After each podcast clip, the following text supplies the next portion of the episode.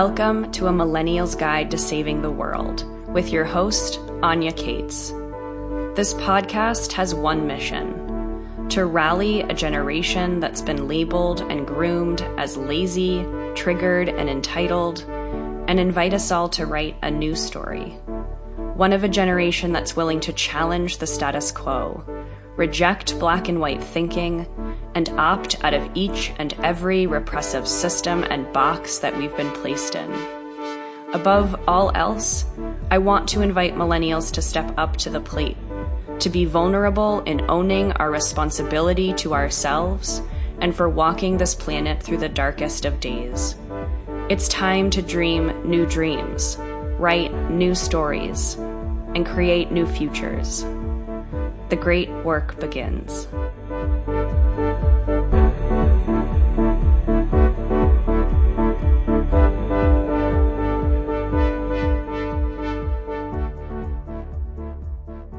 Friends. Welcome back to the show.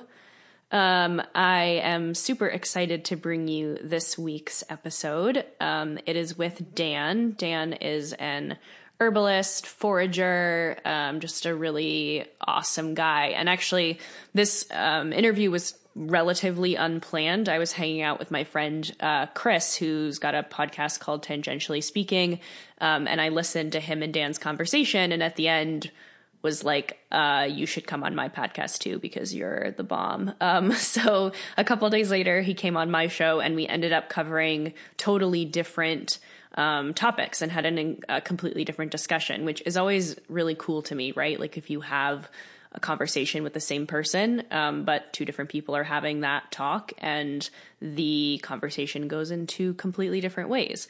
Um, so that's what happened. I don't think Chris has released his episode with Dan yet, but check in in the next few weeks or so um, if you want to learn more about Dan. Uh, again, between the two of us, I think covered quite a bit about what he does and what he's all about. Um, this episode was really awesome. Um, I have really enjoyed being a little bit more fluid and unstructured with my conversations with people. Um, I think it started when I did my Patreon episode with my friend Autumn, which if you haven't listened to it, I highly recommend it. You can go to patreon.com slash Anya Kaats. Uh, I'm going to be, I post a bonus episode there every month, but I think I'm going to be doing a lot of just like conversations with my friends that don't really have a theme like the main podcast. So just kind of seeing where the conversation goes. Um, having said that, though, doing that podcast with her kind of made me a little bit more comfortable being less prepared for episodes. So, several of the ones that I have coming up, I just kind of winged it. Um, winged it? Wung it? Winged it? I don't even know. Uh, anyway, uh, it's been fun and cool. And I think like less structure and less preparedness kind of leads to um, more possibility. So, I love where we go in this conversation. I won't talk too much about it because you'll hear it. Um, but I did want to talk about this idea that in listening back to the episode and thinking about it after recording it really struck me around the nature of progress. So, Dan and I talk a little bit about um, how to move forward, right? So, we're talking about the earth, we're talking about um, the planet, the environment, and like do we just give up and accept defeat? Or do we try and make a change? Do we try and go backwards and correct for mistakes we've made in the past such as the agricultural revolution etc we talk a lot about that um, but what it actually reminded me of and what i wanted to read you some passages from was uh, the play Angels in America. So if you listen to episode number one, I talked a little bit about this uh, in that episode because in my intro at the very end, I say the great work begins. And um, for those of you that don't know, Angels in America is a very long play by Tony Kushner. It was turned into an HBO special um, back in it was 15 years ago, so whenever the hell that was. I know I was 15 though. Anyway, uh, I use a phrase in the intro, the great work begins, which comes from Angels in America. And uh, I actually found out later that it's actually a Carl Jung quote talking about like the great work of the unconscious and of dream space. Um, but in Angels in America, it's used at the very end of the play to talk about like the great work of humanity and that we are going to heal uh, and move forward. Anyway, highly recommend. I think it's one of the most brilliant pieces of writing ever. Uh, and the HBO special was actually pretty fucking awesome. Um, it's got a lot of amazing actors in it and was done really well and completely blew my mind when I was 15. So I saw the HBO special before I actually went back and read the play. They're a little bit different, but they stayed pretty um, true to form. But one of the so the play follows uh, a lot of different stories, but it takes place in the 80s during the AIDS crisis, and one of the characters, main characters, Prior, is um, basically an angel comes down to visit him and says he's a prophet, and uh, we kind of see the unfolding of how this occurs throughout the play. And eventually, at the end, um, I'll try not to give too much away, but he goes up to heaven and talks to all of these angels, and they basically explain to him that, like, the reason that the AIDS crisis occurred and all this destruction in our world is as a result of humans progressing too quickly or just progressing at all, that we move forward too quickly, that we created all these problems, and that God is punishing us. Or, no, I'm sorry, God abandoned Earth and no longer was protecting us. And so all this terrible shit happened. And he's up in heaven and he's talking to these angels, and they get into this whole discussion about the nature of humanity as it relates to progress. And I will read you some passages from this because it certainly relates to what Dan and I talk about. Um, so Prior is explaining uh, when they ask him to stop and make all of humanity stop moving. He says, We can't just stop. We're not rocks. Progress, migration, motion is modernity. It's animate. It's what living things do. We desire. Even if all we desire is stillness, it's still desire for. Even if we go faster than we should, we can't wait. And wait for what? Uh, and it's so interesting because I struggle with this concept all the time. It's super nuanced and paradoxical, which I think all of the best things in the world are. But clearly, like as a species, we are evolving and we are progressing. I, you know, time is moving forward. We can't really prevent that. It is, I guess, a choice in terms of how we are moving forward. Now, I guess this could beg the question about whether or not we have free will, which I'm not going to get into. But the fact of the matter is, we're moving forward towards something, whether we're in control or not in control of it. Um, and I would I would venture to say, like we are in control of a lot of it. We are in control of our choices in terms of how we live our lives. I think a lot of this podcast was me trying to say, like, hey, we don't have to live like everyone wants us to live. We can do something different. But we are stuck in a cycle of progression or cycle, I guess is the wrong word, this pattern of movement. Uh, and this pattern of life and wanting more of it and living, right? So, like, how can we harness this movement, this progression in a beneficial way? And does part of that forward movement require some destruction, right? Like, do we need to fuck shit up a lot in order to recognize it's bad? And is that part of the progress? Um, I'm not really sure. I don't have the answer. Um, but anyway, uh, Prior in the same scene later, he he all you know. Uh, after hearing everything everyone has to say, after considering all the options, he's like given this like prophetic book and he's supposed to go back down to earth and deliver this message that humans have to stop moving. Um, he says, uh, Bless me anyway. I want more life. I can't help myself. I do. I've lived through such terrible times, and there are people who live through much, much worse. But you see them living anyway, when they're more spirit than body, more sores than skin, when they're burned and in agony, when flies lay eggs in the corner of the eyes of their children, they live. Death usually has to take life away. I don't know if that's just the animal. I don't know if it's not braver to die. But I recognize the habit, the addiction to being alive. We live past hope. If I can find hope anywhere, that's it. That's the best I can do. It's so much not enough so inadequate, but bless me anyway. I want more life.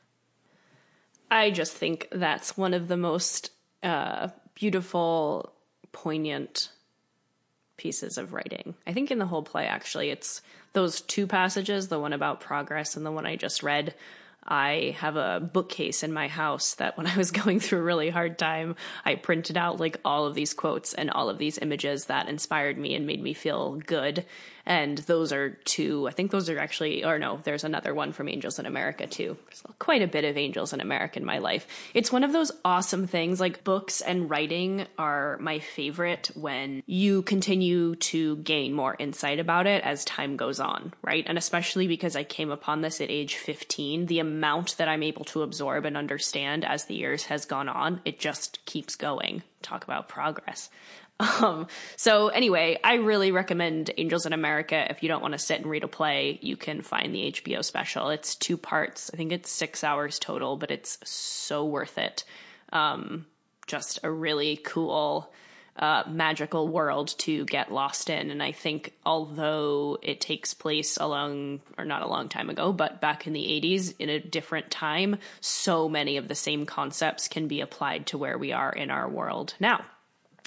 And I guess the last thing I'll say about all of that is, you know, I find myself as a millennial, as a young person, in a really interesting spot. You know, I talk to a lot of people who are older than me who I think it's a lot easier and more convenient for them to kind of be like, well, I'm not going to be here for all of this destruction. So, uh, sorry that I'll miss it, but like, not really going to spend the rest of my life trying to make a difference. And as a young person, like, we don't have that luxury. I don't have that luxury. I mean, maybe some people just don't give a shit. I assume if you're listening to this show, you're not one of those people. But I give a shit, you know, and I have a life ahead of me. And I'm not willing to just stop, you know? I do feel like in some respect that I have a responsibility and I think a lot of us have a responsibility to uh, Dan says on the podcast, you know, like it doesn't really matter if we're not making a difference. We're all going to die, but like, why not? What's the other option? Doing nothing? Like, who really cares if it's making a difference or not? I don't know how to live, and it sounds like Dan doesn't either we don't know how to live without at least trying to live the most authentic, meaningful life that we possibly can for ourselves and for humanity. So I don't love being, you know, naively optimistic, but I care and I definitely feel like I'm going to live my life in a way that you know, hopefully makes even one little speck of difference, um, even if that's just inspiring other people to be more vulnerable and speak their truth and live authentically. Um, but I certainly want more life, just like prior. I've been through a lot of shitty times and life is beautiful. And I think has become more beautiful as a result of, of witnessing that sort of pain and destruction. So, on that uplifting note, um, I will let you guys listen to this episode. Uh, as a reminder, if you want to support the show, you can go to patreon.com uh, slash Anya Kaats. Keep this podcast ad and bullshit free, and uh, I will catch you on the other side. Cool. Okay, so we are recording. I'm here with Dan. Hello. You are a herbalist, forager, van dweller. What else? Well, I really am a big fan of uh, the thought that other people define self, and it's very tricky to try to define yourself. I kind of shun away all these like self titles. I'm interested in yoga, but I'm not a yogi. I'm interested in shamanism, but I'm not a shaman. You know, I'm interested in spirituality. I'm interested in culture and philosophy and I'm trying to see how those all can intersect into some more holistic practice and try to kind of uncover some of the maps that maybe our ancestors had that now we don't have access to, but it's obviously uh, it's obvious that we're suffering as a result of not having that. So I like the idea of herbalist and forager, and that's pretty good enough. pretty good enough.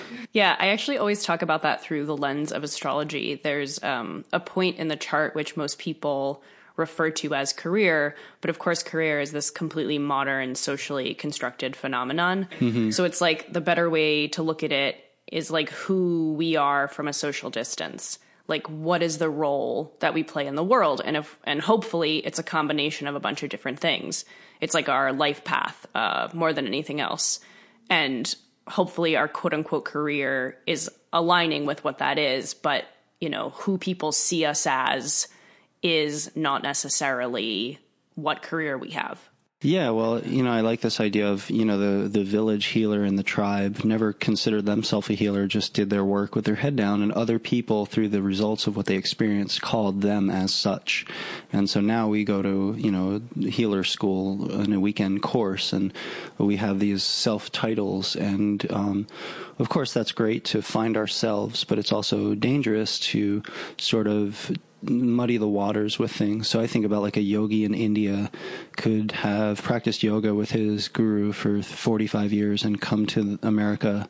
Like I've I've received a vision to teach, and the people be like, "Do you have your yoga training, yoga teacher training?" You know, and so we're in a in a position of I think the organic, natural process of nature uh, shows us self evidence, and then we try to name it, and sometimes we sort of strip things of meaning and um, you know, it's it's also a matter of how you know. I like the idea: those who know don't say, and those who say don't know. And so the the the di- diversity that we are as an individual, we don't have one role. And so I like that game with plants because we often think of plants as one certain function. What is this good for? And so I really rag on that, like at my classes where it's like, well, imagine if the plant's looking at you, going, "What are you good for?"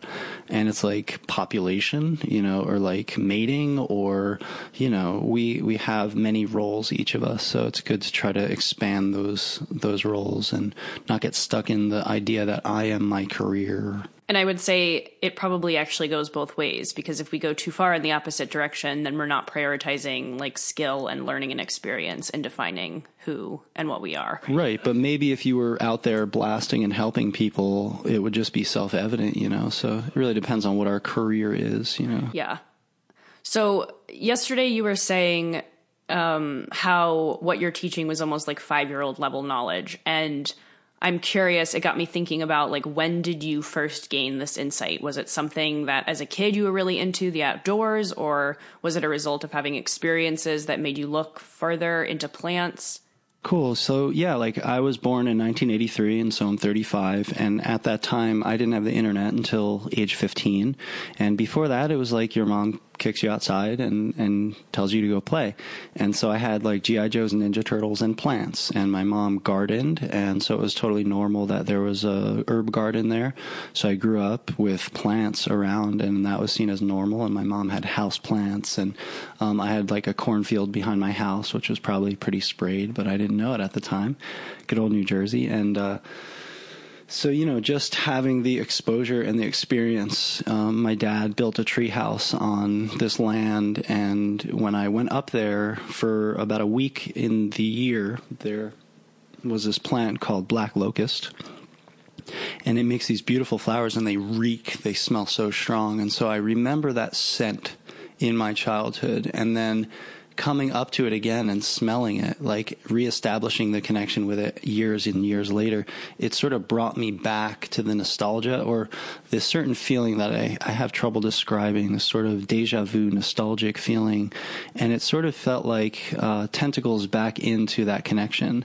And so I feel like what I've been trying to do is reclaim what was seen as normal in my childhood uh, upbringing and realize eventually that that's not always the case and that kids are very disconnected and there's a lot of fear in our culture and there's a lot of propaganda.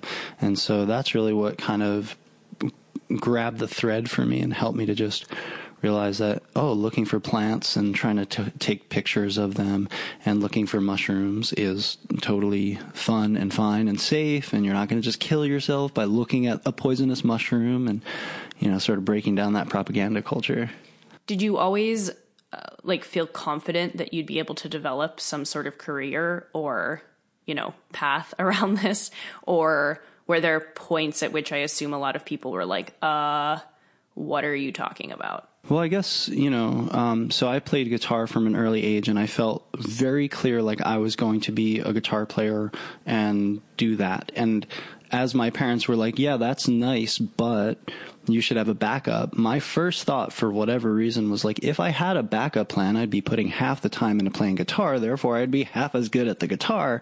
So I'd rather just continue to push towards it. And they, of course, were worried and afraid and thought I would just like not do anything. And then, you know, I ended up finding a band and touring for 10 years before I started teaching foraging. And I guess, you know, when I was young, my, I guess my Taurian nature, my resolve to just, uh, try to work hard towards what I believed in, uh, was really motivated also by many close deaths in my upbringing, which I realized like it helped me to reprioritize like sort of the the existential quest of the meaning of life. Like I could have more of a career and this and that and that, but will I be happy? And I don't want to die miserable. And because what I saw as people died in my life is I saw everyone around sort of living in this tremendous regret of I wish I had done things differently or said things differently. Um, and so I, I really felt at a young age just starting to get motivated by the fact of like, wow, life is really short and I'd rather try to live my vision and my intuition and my goals and see if the universe will carry that through serendipity versus compromise and sacrifice that and end up miserable in a life that I don't want anyway. So um, maybe it's a little bit of just like fear of the box. You know what I mean by that? Like I hated the idea of waking up for school and having to learn this thing. And like I probably would have been better homeschooled or something like that. But at the time that was in the 80s, that was like really unknown, especially in New Jersey. So I forced myself through public school to a certain degree, dropped out of public school as soon as I could, and then became the most astute meditating book nerd who had the internet you know, and just researched and researched and played guitar and went for walks in nature and learned, ended up learning about plants and mushrooms. And now I teach it. I don't know how that happened. um, I was taken when you said uh, the thing about how you experienced a lot of deaths uh, of people close to you. I talk a lot about grief, um, and I think my own process of grieving, in a different, in addition to you know coming out of it with like a carpe fucking diem attitude was also that process or through that process that I actually felt totally reconnected to the earth um, I'm curious if you think about this, like the mirroring of our pain, the universe's pain, the pain of our species. Yeah. So when I was in high school, my very good friend either committed suicide or was murdered. It still was unclear, and that started bringing me into the deeper existential questions: Where did he go? What is the nature of spirit? What's up with his soul? Is all that garbage? And I look at the society that we've been given and the mechanistic idea, like you just turn off. Come on like, is there more to consciousness than that? Um, that started to lead me in some of that trail of just trying to contemplate the harder questions, which most people don't. You know, I was 17 at the time, so most people have that experience much later on, and so that kind of um, existential crisis, if you ride the wave, like I remember the day that, that I got the call from this guy's mom saying that he had died, and then it was like, oh shit, this is like really disorienting. And then it was like, go to school. And literally, I remember being in class with my head down, bawling. And the only thing that anyone did was ask me to leave the room you know and and and i was like fine don't you realize we're all going to die? Like none of this matters. Like your grades do not matter. Like your evaluation of my mind and my capacity to learn these facts doesn't matter. Like what matters is something greater. And i wasn't really necessarily met with that but uh, you know cannabis mushrooms uh, salvia um, carlos castaneda books shamanism books the internet um, alan watts joseph campbell you know, Terence McKenna, all those uh, avenues started to unfold. And I really found a lot of guidance and insight through the fact that you can sort of mine the digital realm for the sort of the guru behind it all, you know? Yeah. Totally. Yeah, I think if it weren't for the internet and podcasts and all of that stuff, like I certainly would have had no idea how to survive all of this shit. And also I I think it speaks to you know, what we're missing so substantially in our world that's meant to help us through situations like this is community. We have such a lack of community across the board. Do you feel like with plants, like how does that tie in in terms of generating communal life? Well, it takes me back to like being, you know, having dropped out of high school, was kind of playing music and was really sort of feeling struggling with feeling isolated. You know, I was on this very bizarre path, eating wild mushrooms and plants out of the woods, and I just wanted to have people to interact with who cared about those things. And at that time, I didn't have that, and so I would feel this like loneliness and despair to want that sense of community. But every time I would force myself to go out for a walk in nature, and each time would be like this significant so-called distraction. Like I remember one time I found a um, Luna moth on a tree in the middle of the woods, you know, on a day that I felt kind of bummed out. And I just felt like freaking Charles Darwin or something. I was like, what is this thing? Like, I feel like I discovered a unique thing. And of course, they're very common, but at the time I'd never seen one. And that totally shifted my experience. And so that idea that ecology continues to ground us, you're never alone if you're with the plants. You're never alone if you uh, acknowledge the species around you in nature. You know, whether it's one day you'll see a fox, one day you'll see an owl, one day you'll see an inchworm, and I like the creative artistic expression that that's somehow like a setting of the tone of the day or the thought, you know, so like seeing it as kind of a totem or an, an archetype or an oracular, you know, metaphor for whatever I've been uh, experiencing. And so that process and that practice, you know, remembering how in Joan Halifax's book, uh, Shamanic Voices, which is a really weird coincidence how that book came to me. But there was one like uh, account of a shaman just saying like the spirits won't talk to you unless you're alone in the forest, you know. And so going in there and just having that experience, it was hard and it was difficult, and it brought out this sense of like now the allies of all the plants are our community, and how can we sort of surround ourselves with them? And now you know I I don't know how many classes I've taught since 2010. I've been teaching just about every weekend, so I don't know, a thousand classes, 1500 classes, and meeting different people and connecting through ecology and connecting through plants and sharing wild salads or tinctures seems to just be continuing to thread those connections together. And I think that everyone, no matter how unconscious you are or afraid, once you get your hands in the soil, once you get your feet in the dirt, once you have that connection with something locally, it does fundamentally change you and, and wakes up like the hominid in, in us that goes, Oh yeah, this is what I'm supposed to be doing with my life. So that's really it. Just like turning that feeling on seems yeah. to be. I love thinking of um, plants and nature ecology as a form of spirituality. Uh, I remember one of my first astrology readings ever. She was talking to me about developing a spiritual practice. And I personally grew up with just a complete lack of understanding around spirituality, or I didn't even realize spirituality was even a thing that existed. I was under the assumption that you were either like a part of an organized religion or not.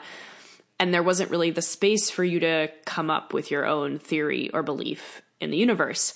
Um, and I remember her saying to me, like, in regard to developing a spiritual practice, the example she gave was, you know, even if you need to like go outside and sit in a sweat sweat lodge or go out camping and be by yourself, that was like such it was such a radical concept to me that I could use the outdoors as a way to develop my own spirituality.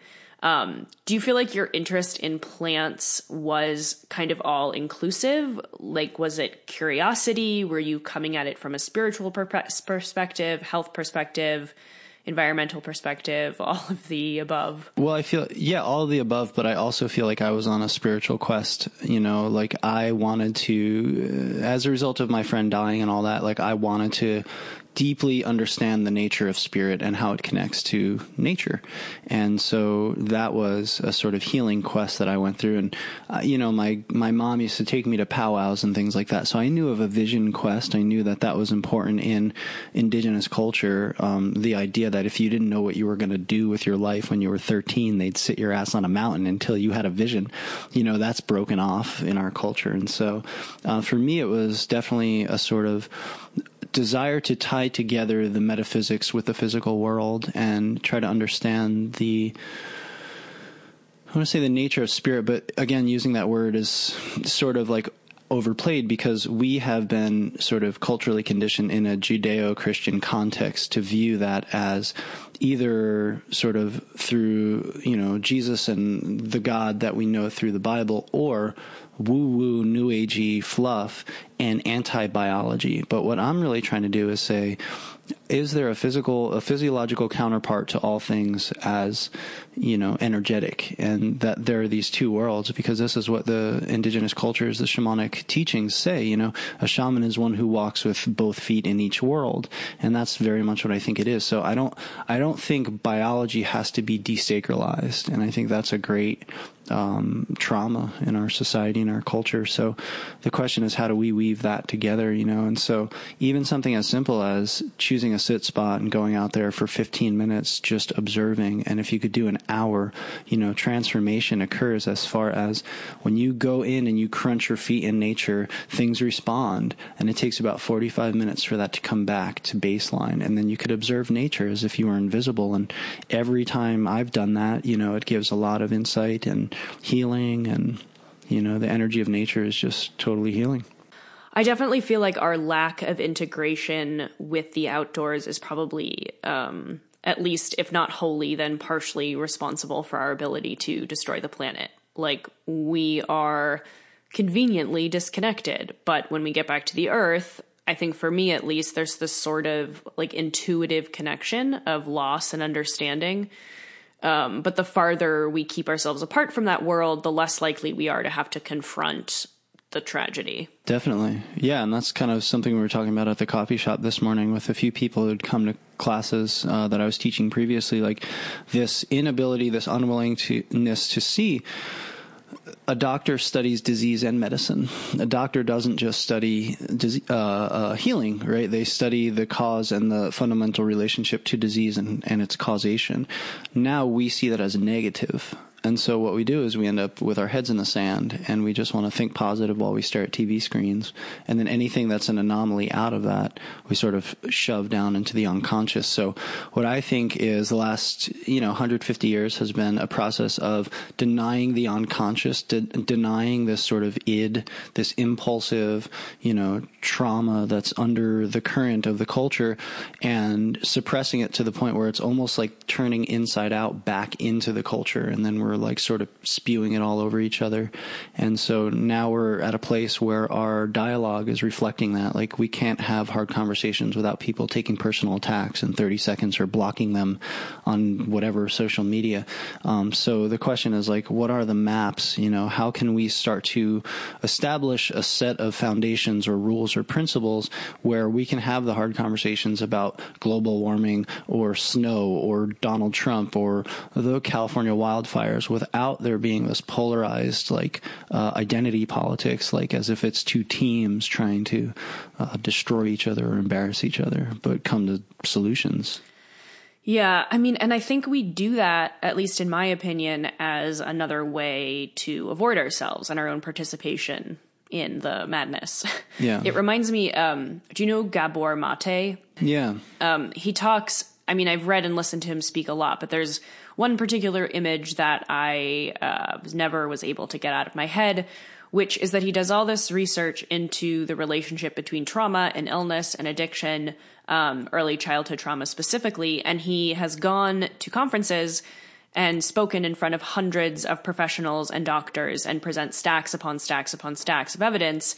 And nobody knows what to do about it because, in order to actually move forward, we have to look at our own participation. Like, oh, fuck, okay, if this is true, what does this have to do with my own chronic illness or the addiction of my child that they're suffering from? Um, like, in order to confront this stuff, we have to confront ourselves um, I have this phrase that I say on the podcast a lot about fixing yourself to fix the world. Like we really have to go through that first. Yeah, well, if if we remarry sort of science and spirituality, then we're back to alchemy, and alchemy felt like all physical counterparts had this sort of spiritual and metaphoric or archetypal counterpart, and so we have this, you know, this this phrase as above and so below as within and so without and i think about you know cancer or even depression like a woman was opening up this morning saying how you know she gets depressed. And it's like depression is a side effect of the culture. And if you're not depressed at this point you're just simply tuned out and you're on some kind of drugs which you might want to share. Because if you can't see the state of the world if you can't see the state of the political situation uh, the the foreign policy situation the contamination in the water, the air, the way the food is being grown as a, a call to of the earth saying, "I need help quickly," you know, or, or I'm going to purge you all.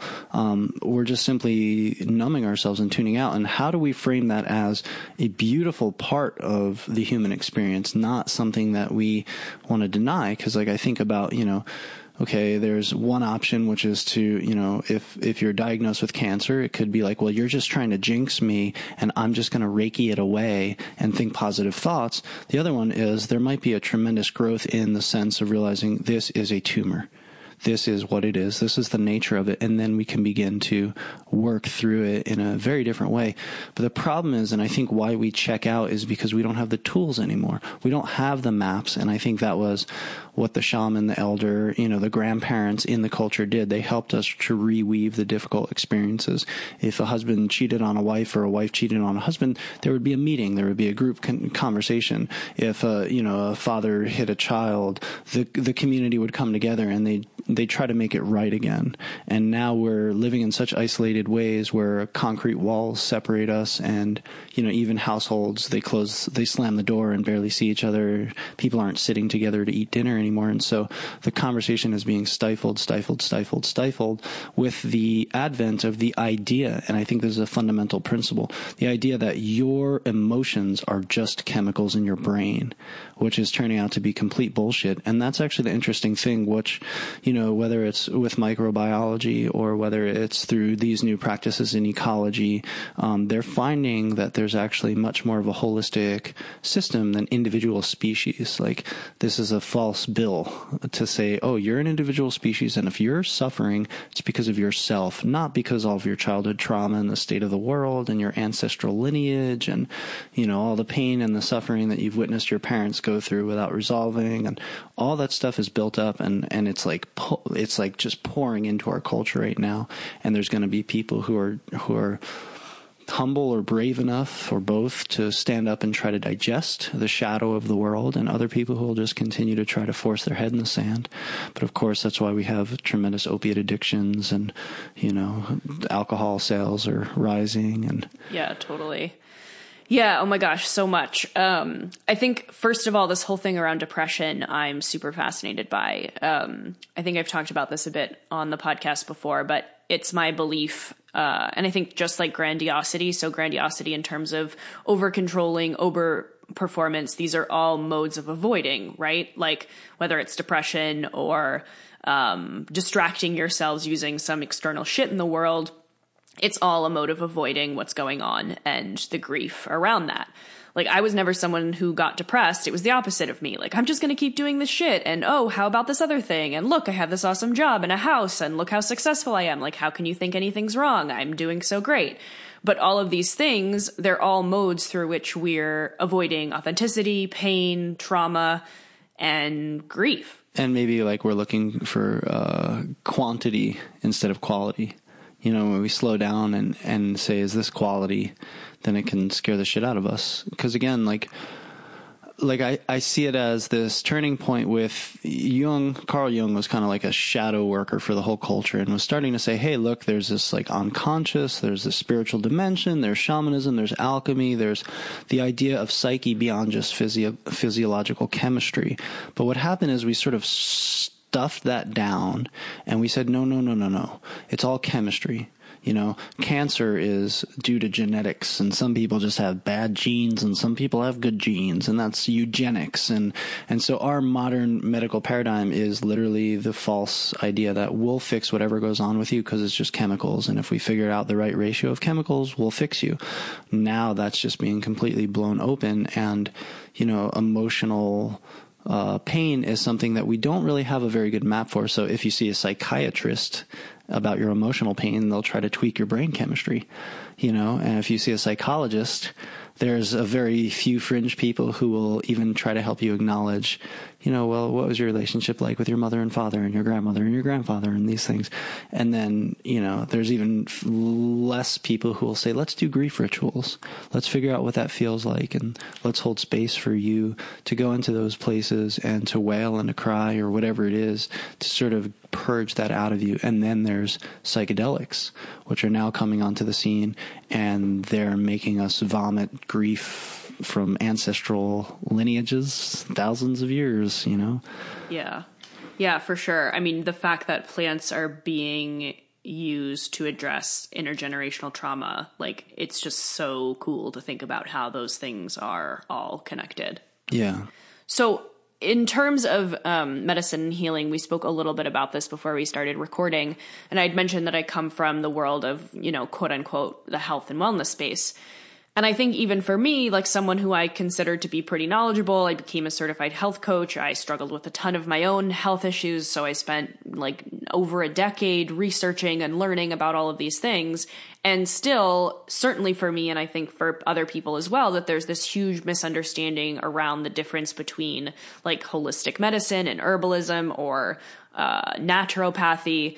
And I think going off of what you were saying a bit yesterday about like the synergy of the whole plant, I would love um, if you could elaborate on some of that. Oh, so there's so many factors here. So you know, uh, the active ingredient in turmeric is not standardized curcumin. That's for patenting. The active ingredient in turmeric is turmeric. Every plant has been evolving based on the habitat and the ecosystem, and that's one of the ways that plants help us to access our ancestral lineages is they are ancestors and they have been sequestering the unique ratio of microbes, vitamins, minerals, etc. that has been in that soil. So literally the living history of the land and everything that's decomposed, died, grown is in the soil and the plants are pulling that up into their bodies and then we consume them. So first of all, they're informing so much lineage in us, you know, and you know, I think that's a huge factor. And not only, you know, according to the alchemical tradition, not only is there the physical component to a plant, but there's also the soul and the spirit aspects of the plant. Um, so what's happened in the idea to isolate chemistry is that you know, and this was first through the alchemists, they realized that if you take plants and you distill them, you get hydrosols and essential oils, which they considered as the soul portion. And then you get alcohol if you ferment, and that's considered the spirit aspect. And that's why we call it wine and spirits. And the idea is that every essential oil has a little bit of unique persona, a unique chemical ratio. If you smell rosemary or you smell lavender, you can smell a difference. And so that's like the soul, right? And then, um, the alcohol, they all produce one kind of alcohol, ethyl alcohol. And so that's sort of of the spirit. And those are actually volatility differences. So the physical body stays. When you distill, the hydrosols and essential oils rise and the alcohol is distilled as well. Um, so within that paradigm, we have the ability to either sew it back together or divide it even further. And so now what we have are these sort of fads of dividing, dividing, dividing. So homeopathy ends up being an anti-chemical path. And it's like that may be helpful for soul and spirit conditions, but your bones need also physical minerals. If you break your leg, it's good to have the minerals within the plants, and there are ways of extracting those minerals, like we talked about the spagyrics, or um, or drinking a tea or adding apple cider vinegar and making a tincture or an acetate tincture. All these methods are to extract certain chemistry within the plant um, and then put it into your body. And so plants have that holistic aspect, which is why I like plants. When you start dividing when you make a tincture, you lose a little bit. You know, a tea, you lose a little bit. When you make an essential oil, you're starting to isolate parts of the plant. Essential oils are in the plant to kill stuff. So if you need to kill stuff, that's one thing. But not every illness, not every emotional disorder. If you're depressed, you don't need to kill things, right? If you have parasites, you need to kill them. If you have candida overgrowth, you need to kill them. If you have chronic inflammation, you may or may not have to target anything. So when we're isolating these plant constituents, we're also losing the holism. And yeah, you might need double the dose if it's more whole, but your body knows how to deal with molecular chains more than it knows how to deal with isolated chemicals. So if you inject vitamin C or vitamin D, it's not the same as eating a complete diet and herbs of these things. And I think what's happening is now we've come to like, oh, you practice herbalism, I practice Reiki. You know what I mean? And it's like, no, no, no. Herbalism is not a paradigm. It it was food. You know, cilantro is not uh, an extra thing. You don't just do it when you're sick. You do it to be more healthy, to tonify your organs, to clean your blood, um, to nourish your brain with unique chemicals. And so I think, you know, as we develop these different things, like naturopathy has a really great holistic approach as a philosophy, but then often the naturopathic medicines are isolated chemicals right? Some of them even potentially being synthetic. Instead of how do you get that from the foods um, that are surrounding you or the herbs?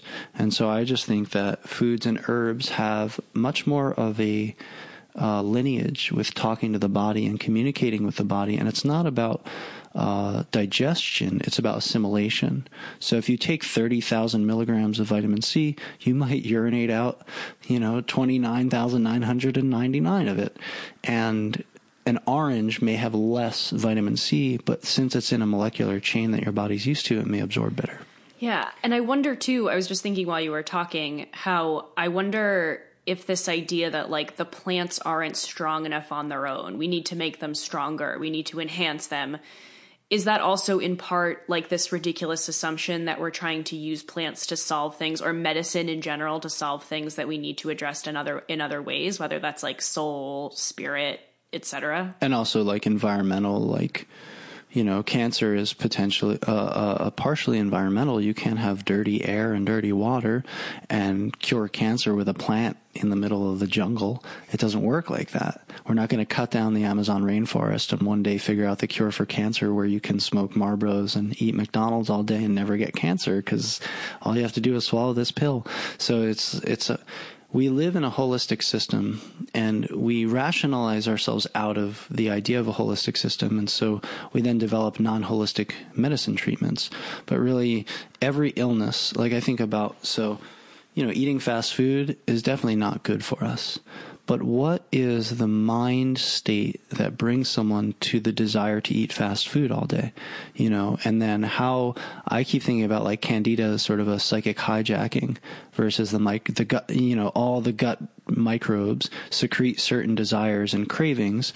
Um, so that's a factor too. But even the emotional childhood traumas of I don't deserve to sit down to a cooked meal or like saying yes to tea is also a self honoring process and we're just so go go go and deny and you know we live in sort of a paradigm of martyrdom of like if you don't do everything for everyone else and ignore yourself, and I think especially women or especially moms in this culture, if you love people, you will just run yourself into the ground for other people. And if you ask for anything in return, and if you need a day to rest, you're not loving people enough. And that kind of gets people into a, a self deprecating scenario. Yeah, totally.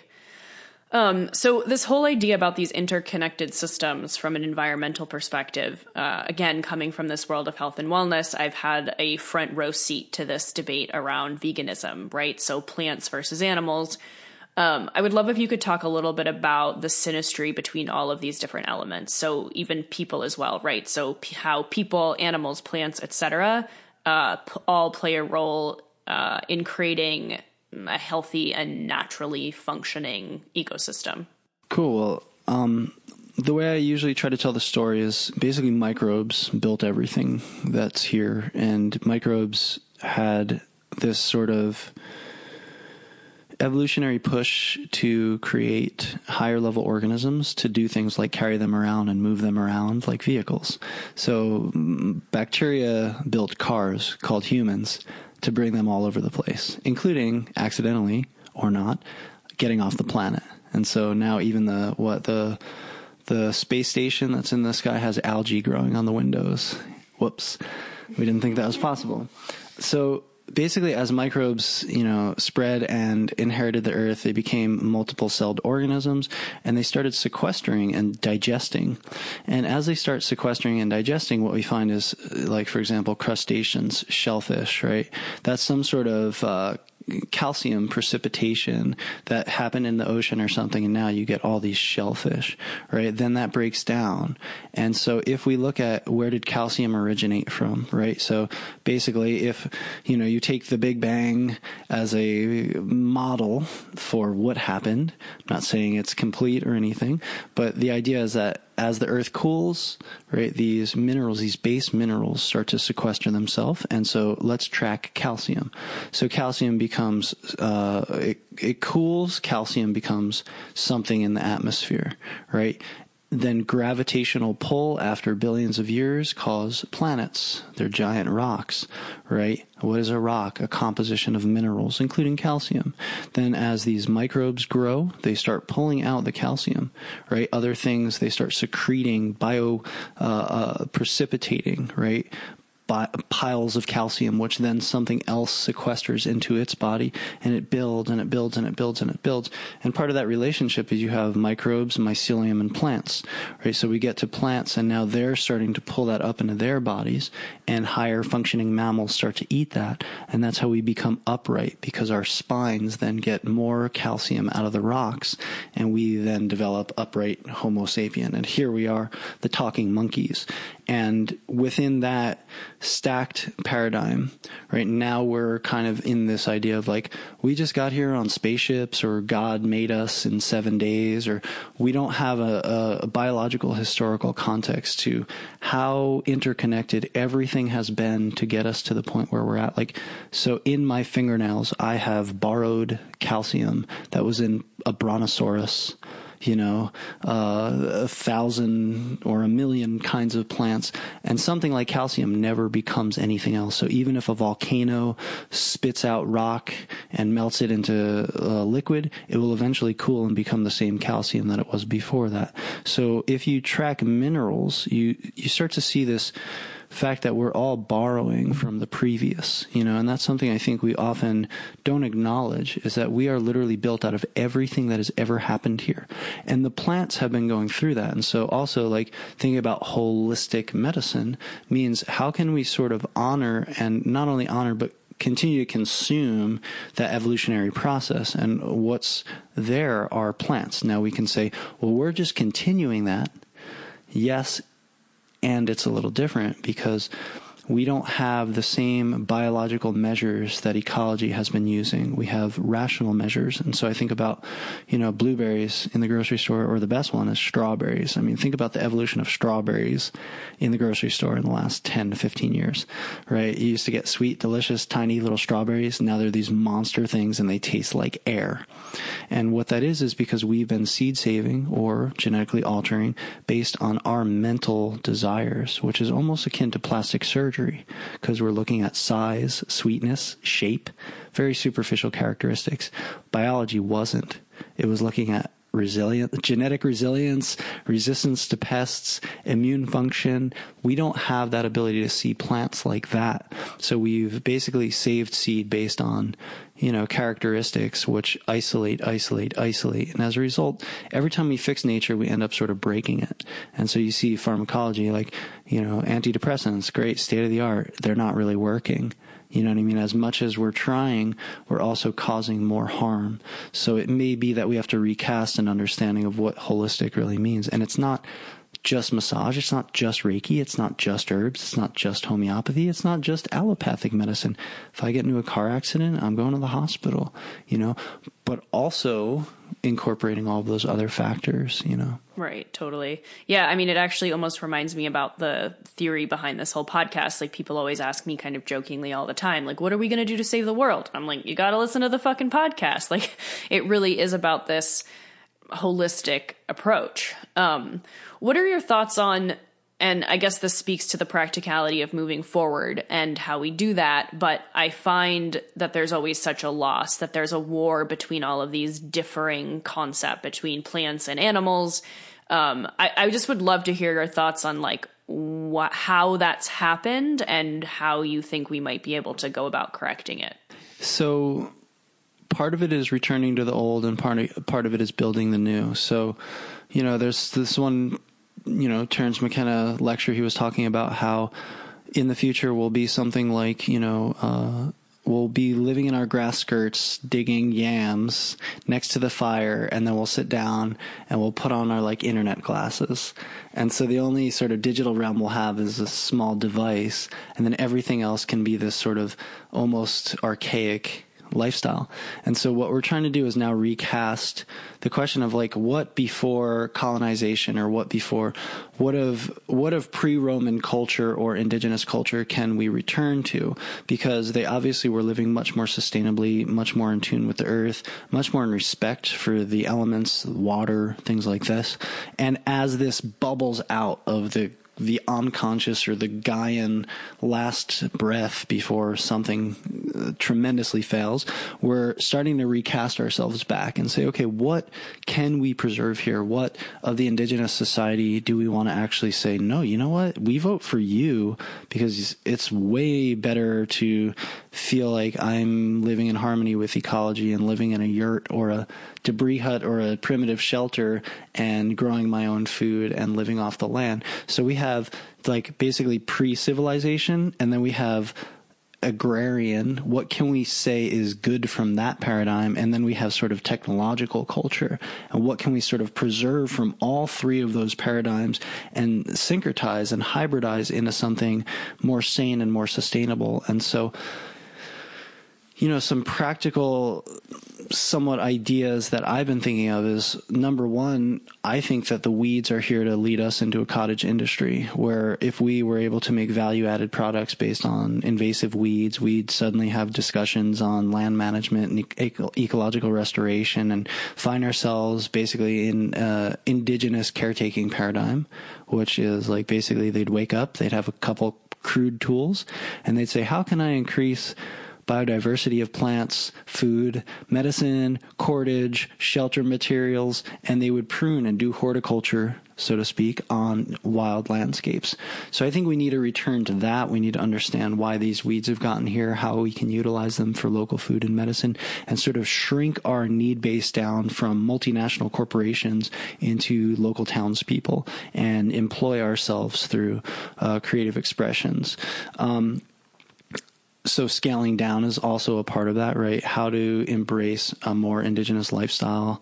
Um, I think van dwellering, van dwellering is sort of a part of that, right? How do we, like, I've got solar panels. Yes, they're made in China and, uh, you know, a van that's made from all over the world, but I still feel like I'm burning a lot less fossil fuels um, than people who are living in modern homes, you know, heating their houses and leaving it all day. Um, and then I also haven't plugged into the grid since I've had the solar. Uh, so I'm off grid essentially with my laptop, with my headlamp, which charges on USB, with my phone, and that's pretty much all I use. Um, so scaling down is another part of it. And then how do we look to technology as a, a double-edged sword, right? It can it can destroy the entire culture. We could be leading towards some sort of replacing by superorganism technological machines that have actually been data crunching all the algorithms of every expression that we've ever put on the internet, uh, shrunk down to a chip and put in the AI's brain. And now the AI is so superior to, you know, humans that they become the workforce for the wealthy elite. That's one possible outcome. And then, um, you know, who knows what our role will be. But if we can allow technology to actually be the foundation of spreading the best ideas, right? May the best ideas win. If that kind of free market of ideas can be expressed through the internet, and if we can keep that free and open, and if we can start breaking down some of the boundaries, then we might have some of the most creative solutions. Um, so within that is like permaculture, within that is sustainable living, within that is eco villages, within that is scaling down, learning how to grow plants, um, you know, how to sequester carbon with things like composting, um, with things like growing biomass. Um, any biomass is better than asphalt for sequestering carbon. Um, growing trees again, doing community outreach. I think these are all the things that as we start developing, you know, I think of Andrew Harvey has a book called Sacred Activism, and I'm incredibly inspired that at the end of Standing Rock, it was just people beating a drum and being peaceful, not a big violent, aggressive shootout. And I think that's kind of leading the way in how we can hold a certain energy um, to kind of force change, you know. It reminds me of this book I read a while back called Rambunctious Garden. Um, and it speaks to the same concept that it's almost a complete waste of time to even think about going backward, per se, because what are we going back to, right? Like there is a natural evolution of things. So this plant was brought to, brought to this land at a certain point. This animal was moved or migrated here. Like how far back are we tracking this to? Where did the one mistake occur that we're trying to get back to? Um, and so yeah, like incorporating all these ideas of okay, we are where we are now. How do we utilize technology? And honestly, I think just the whole appreciation for evolution and progress. And I think that's such a nuanced and paradoxical idea because obviously there are these horrific and negative effects of civilization, but this idea of moving forward, of progress in general, like it's just something uh, that we as a species and as a planet are doing regardless. And I think where that progress goes and what it looks like can change, but you know, what is the best way to harness that natural progress? Yeah. Yeah. And I think number one is talking about the issues and the ideas and like, good ideas come out of all different kinds of people at all different kinds of times. And the more we democratize uh, the government, the more we have a say as constituents in, you know, the political scenario, uh, the more the good ideas will bubble up, right? So, everything needs to become more sort of uh, what would you call it? Peer reviewed. So when they're writing bills they should be putting this out and everybody should be able to make public comment to evolve it. Um, so we need to figure out how to continue to put pressure on the political situation to allow us in more, right? Not making decisions on our behalf with lobbyists and doing things, you know, for our benefit, so to speak, but actually, how do we create basically a shareware of being able to vote, right? So one example would be imagine if there was uh, an ability to vote on every policy, right? Or to at least poll let's say the US, right? So here's the policy, the Green New Deal. Ah, right? So what do you think about this? Pick this apart, give your feedback, give your comments, and then they could crunch that and say, okay, 65% of people agree, 25% of people feel this way, and we can at least self review how we actually feel as a society. And I think that's being lost a lot, but there's a lot of potential within the internet. And then, you know, my other sort of two two other proposals which I'll just throw out there is uh, one I like to call biology over technology, and it would be very simple. Basically, you're a corporation, you want to do business, and it says how will you benefit biology, and you say it won't, and you say well then you can't do it, and unless you have a plan to address um, remediating. Uh, the issue. So one of the ways I think of it is imagine so you have something like fishing Game or you have the DEA uh, uh not sorry, not the D, uh, what is it called? The DEP, Devar, De, Department of Environmental Protection, and you have the EPA. So imagine if there was like a local, imagine if we want to fish salmon. And we're like going out there with our nets or our poles, however we do it. And the requirement is that you have to put, you have to go take these salmon, which are incubated by all these wonderful local jobs, by all these environmentally conscious people um, who are helping to incubate these not genetically modified, not antibiotic raised salmon. And they have all these eggs. And so you, as a salmon farmer, are required to release so many of them into the ocean, right? 90% of them get eaten, whatever you're feeding ecology. But whatever percent stays, you're actually pushing towards cultivating the thing that you're taking. And so there should just be one basic environmental policy rule on corporations that you have to give if you're going to take. And there's poor examples of this, like carbon taxes is a joke for multiple reasons. But there's also like, how can you restore the habitat that you're taking from? How can you give back? And that could produce all kinds of green jobs, all kinds of things like that. Um, yeah. Uh, in terms of like the whole giving and taking, what is some practical advice that you might give people to get started learning more about this? Um, whether that's like incorporating herbs or foraging, uh, beginning to do that. Like, I would assume a lot of people get flustered, or maybe I'm just projecting because this is my own concern that, or my own thought that appears, but getting flustered or, or overwhelmed at like, we're fucked. We can't go back and prevent any, any of this. We certainly can't go back and correct for the agricultural revolution in, t- in its entirety, especially given like the amount of people that are on their planet. Like nothing I do, picking some plants outside, it's not going to make a difference. So, what are some ways that you find are relatively simple to start, um, and something that we might feel is actually having some sort of impact? Well, you know, whether or not it does make a difference, we're all going to die. And would you rather die having tried or having not tried? And so I just look at it as like, well, I'd rather give the effort that I can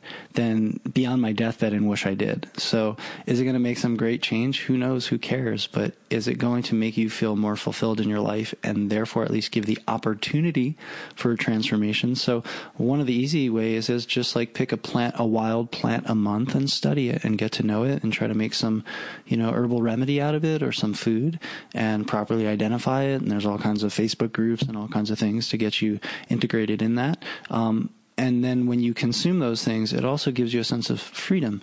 It also gives you a sense of wildness. You become feral, you know, um, you stop shaving and get weird. You know?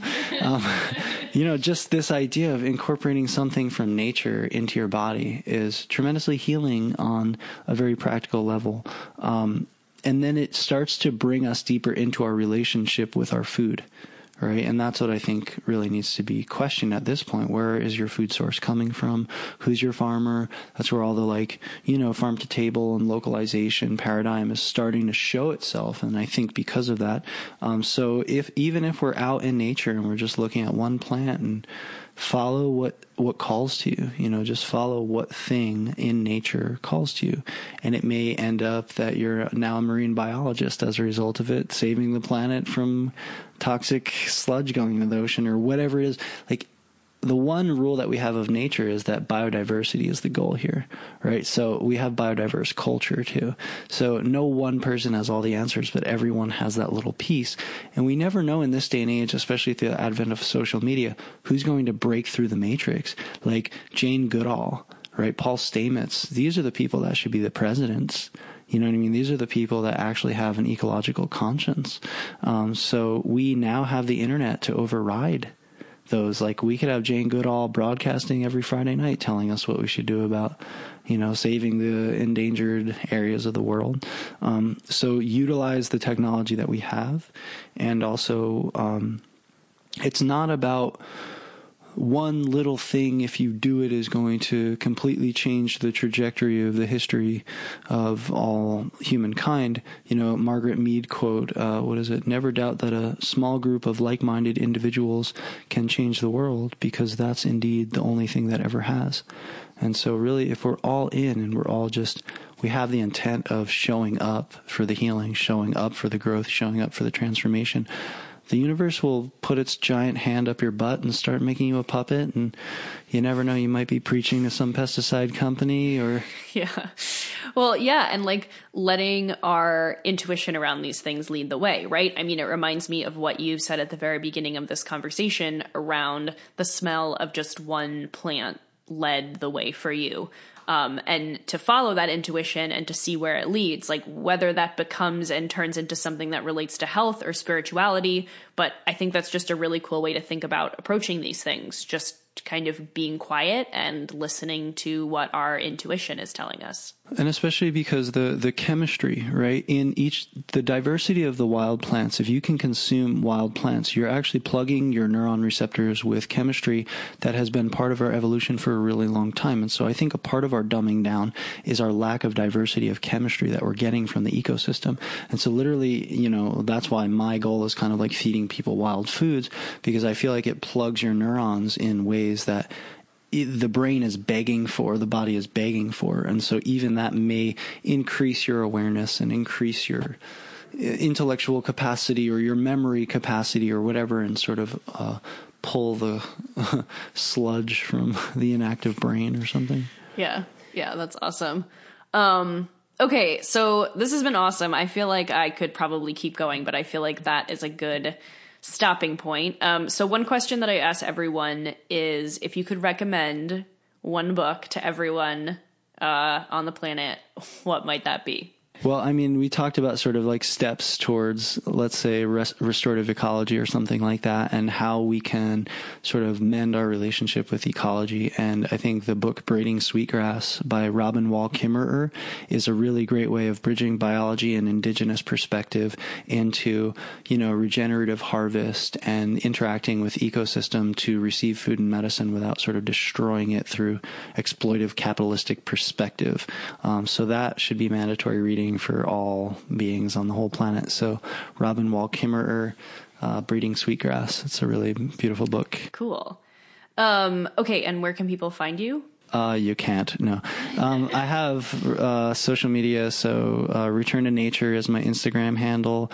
Um, Return to Nature Skills is on Facebook and YouTube. I have a YouTube channel there, and then my website is returntonature.us, and uh, that should be a pretty good start. Awesome. Um, and you're traveling around right now, right? Like you're offering workshops and education. Yeah, so this is my third tour across the country I did for the winter, um, sort of based in New Jersey. And there I've got some friends of the farm, and so we're going to be farming and growing herbs. And I'll do uh, in person as well as online mentorship in 2019. I'll be putting that on my website soon. And then for the winter, I kind of come and do a tour out west. Uh, so I just finished up, you know, I left New Jersey in October. I did probably 15 states or 20 states, got to California. I've been traveling around Cali, and as soon as the weather thaws, I'm going to start heading east. And within that, I go to the you know the good foraging spots and collect seeds and mushrooms and uh, sort of share and teach all over the internet about those kind of things. What I'm finding, uh, look for communities, eco villages, sustainable farms, anybody who's just trying to throw down on homesteading and getting people together to do you know sustainably minded things. So be in touch. Awesome. Um, cool. Well, thank you again for coming on the show. Thank you. Really appreciate it. Hello again. Hope you enjoyed that episode, which I'm assuming you did because you're still here. Uh, today, the song I am going to play you out with um, actually comes from a suggestion from a friend of mine, Natasha, who listens to the show. I had posted um, that one of those Angels in America quotes on my Instagram stories a week or so ago saying that I was going to elaborate on it in this week's podcast episode.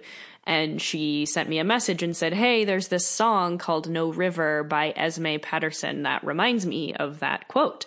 Um, and I listened to it and I thought it was awesome and it totally related to not just the quote that I'd posted, but I think the episode overall. Um, so listen to the, the lyrics back to my whole like playing a song that thematically works with the episode thing which I'm really into. And um, yeah, so this is No River by Esme Patterson. To be honest, I haven't listened to any of her other music, but I should because this song's pretty awesome. Um, other than that, uh, be sure to head on over to Patreon to support the show so that I can keep doing this, traveling around, meeting cool people. And uh, yeah, talk to you next time.